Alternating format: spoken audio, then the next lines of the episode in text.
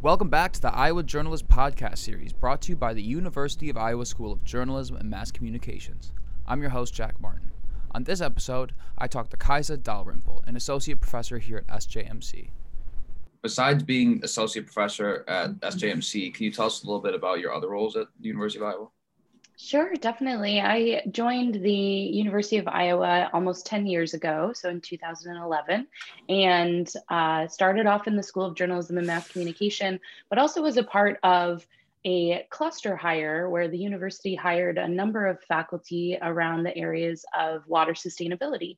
So I joined the faculty with a really amazing cohort of peers that study um, water issues, not only in Iowa, but around the world, uh, ranging from water quality to people with flood risks, um, vulnerable populations. Uh, so quantity issues like flooding and droughts, but also quality issues, which is something that we talk about quite frequently here in the or in Iowa. And so so yeah, so I started off working with that team and have since that was how I first started working with the Public Policy Center and um, and the director there, uh, Dr. Pete Damiano, and really started my foray into learning about policy, how policy connects to environmental issues, how um, we can work with legislators to get important issues to the, the floor and to the public. And in the last two years, I've been working to develop this new media policy and public opinion program at the Public Policy Center that conducts research on both media policy, so that's my area, is um, is media research and, and focusing on how media influence people's attitudes and behaviors, but also the implications of media coverage and public opinion of policy issues. So we're kind of looking at that cyclical process where um, we're examining what legislation is coming out of Iowa government, but also how public opinion is informing how legislators vote, how um, and and and kind of looking at that perhaps mismatch. Um, you know, we saw a lot of politicians come out earlier last month saying that they didn't want to support a nomination for the Supreme Court. And then we quickly saw those politicians kind of flip and, and kind of take the other stance. And so this, this program is looking specifically at what happens in that process. You know, how, how, in, how much do politicians use public opinion and the voices of their constituents to inform their choices as they make policy decisions. Um, so we study media law and policy, um, including the study of legislation, regulation, implementation of local media policies, but also global and national media policies. And then we also study that flip side of kind of media coverage and communication about policy and social issues and how that might impact public opinion on potential policy outcomes. So I've been working really closely with the Public Policy Center on that. And then most recently, I just started a new lab called the, the Iowa Policy and Opinion Lab and um, and so that is a lab with a very similar mission to the bigger pro program although it is a separate entity. Um, but the hope of that lab is really student focused so we're trying i'm working with dr fred Boehmke in political science and we're working to create a lab setting where students are peer mentors and kind of can uh, mentor each other throughout their college career. So anybody who's interested in studying policy or media or public opinion can join our lab. And if you haven't had any experience, you are partnered with more senior students in the lab to work on better understanding how to collect information, how to collect data, analyze data, but then also you're a part of writing policy briefs or we're preparing a, a statewide survey right now. And so uh, that whole group of students will be working to develop that survey with us. So it's a really cool lab and uh, a great opportunity for students to really kind of take the lead on their own research and kind of working with each other in that in that collaborative interdisciplinary way. Cool. So what I guess I think you kind of touched on it a little bit, but what will the findings of the program be used for? That's a really great question. So the findings in the program are, you know, we we work at a research institution. Both Dr. Boehmke and I have our personal research questions that we're interested in dealing with the development of policy and how well that it matches public opinion or is informed by public opinion um, and, and the constituent that legislators represent. Um, but this is also an open lab, right? So right now we are collect we're combing through bills that were put forward in the last legislative session to see what topics were out there what what was covered what were people really pushing forward as the hot issues that they wanted to discuss in the last legislative session um, that's public information so um, we're we're really working with information that's already out there um, that uh, that can then help us better understand that relationship between politicians and their and their constituents. Um, we are hoping, from my perspective, I'm really interested in learning more about both the outward facing communication that legislators participate in, but also um, some of the inward communication as well. So we're looking not only at the policy briefs, so what people are writing, how they're representing uh, important issues through policy, but we're also looking at legislators' Twitter feeds. We're looking at how they're trying to engage with their publics. We're looking at campaign materials. And so, my hope with these analyses is that it really sheds light on the relationship in 2020 of between politicians and their voters. Um, there's this, you know, we we have these strong beliefs in a democracy. And so we want to see and examine how that process is working in a digital age, in an age where anybody can tweet. Our president is readily tweeting every minute of every day. Um, how's that changing the political process? How's that changing how voices are heard?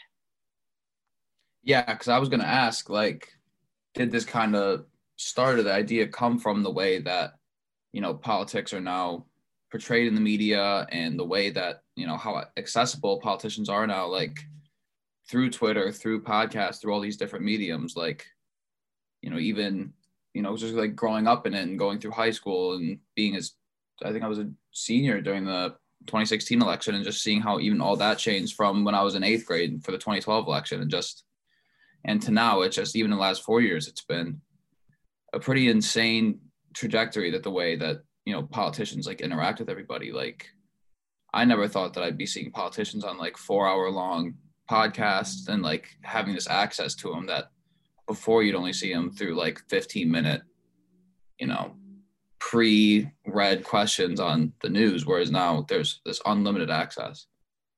Absolutely. Yeah but yeah definitely. That's part of the the impetus for or the, the reasoning behind this project this project is also this project actually connects to that question that you just raised and to that phenomenon that you just raised right? Of of politicians really having more platforms than ever to engage with their constituents and and perhaps improve the democratic process and yet we see people are still really upset and feel like their values aren't represented in policy. And so um, I mentioned working in the area of water sustainability. One of the one of the driving questions that kind of led to the development of this lab with Dr. Boehmke came from a, a, conference that I was participating in where the audience members kept asking about why Iowans don't value the environment and why Iowans don't value water. And, and this audience was making comparisons to citizens of Sweden or Denmark or the Netherlands, saying, well, these are countries that have similar industries to us, um, but they've figured out water sustainability. So how, why can't we figure it out in Iowa? Um, and they were making really broad claims about Iowans and what Iowans value and and that really inspired me to want to ask Iowans what they value, right? And talk to them about it.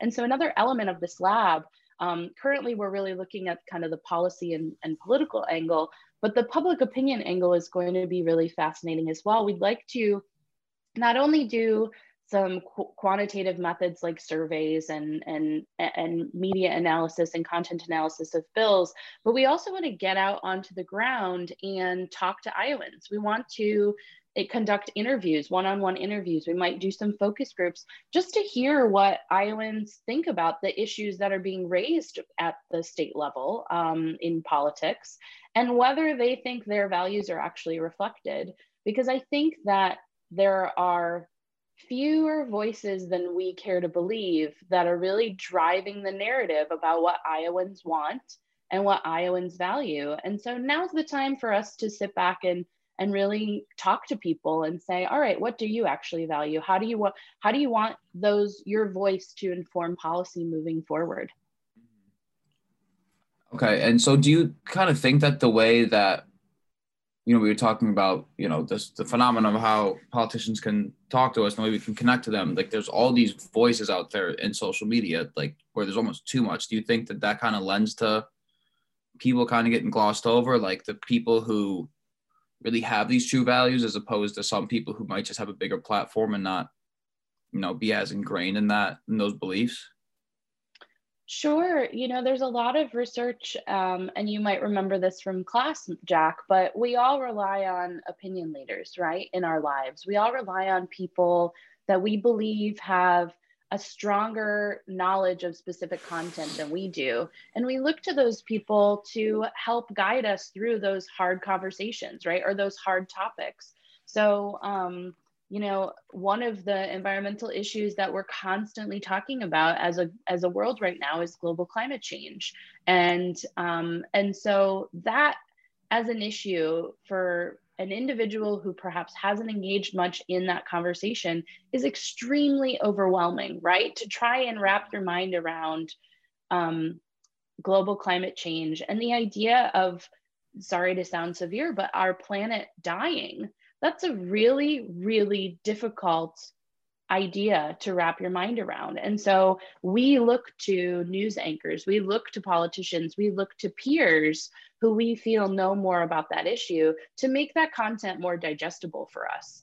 Um, and so that's absolutely an element of what we'll be exploring here.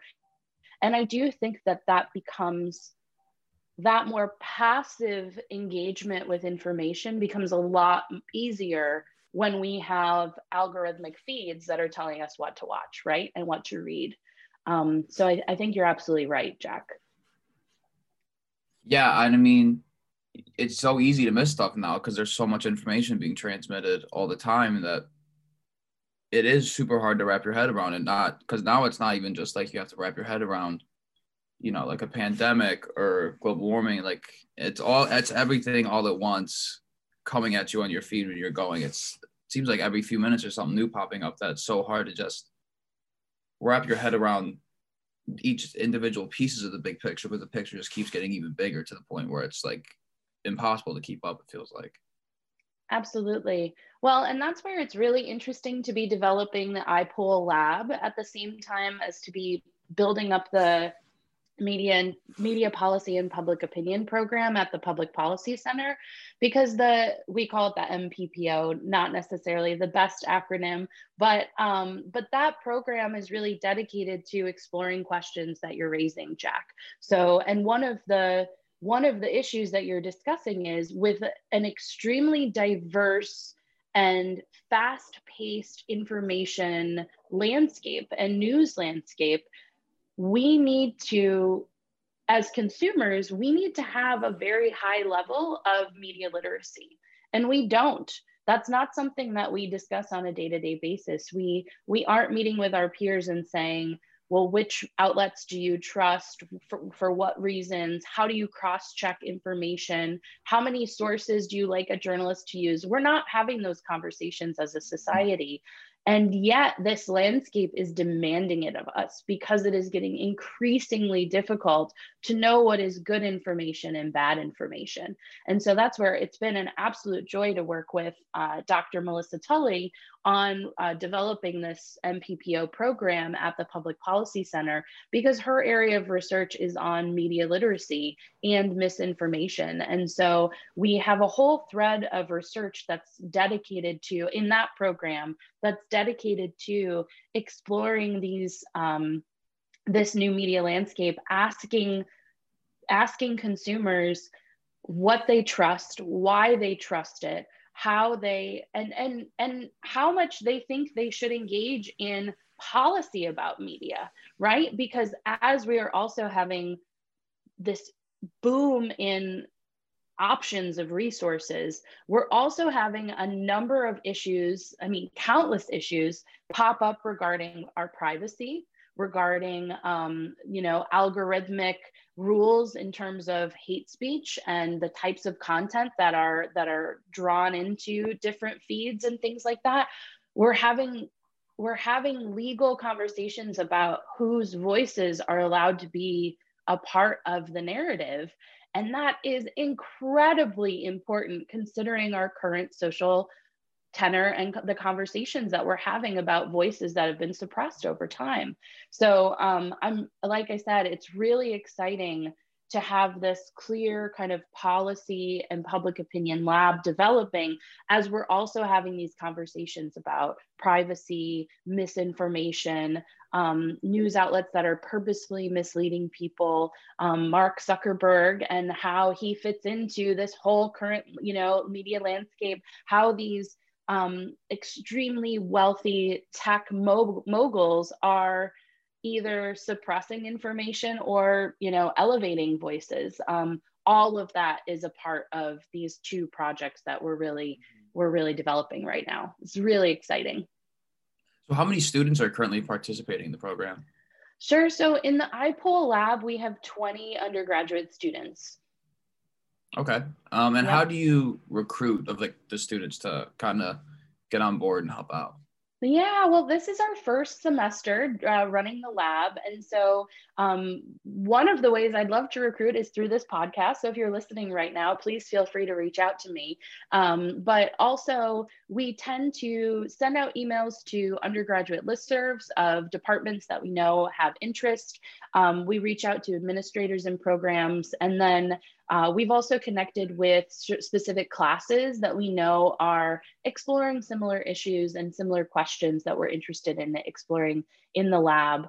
Um, we have a true commitment to having a diverse group of voices involved in the lab. And so that not only means uh, diversity in the type of student, but also in the experiences that students have, right? Um, and so we want there to be a good mix of incoming freshmen, um, first generation students, seniors who have done you know research before, um, people who represent different social groups on campus and different activity or uh, different um, extracurricular organizations and voices.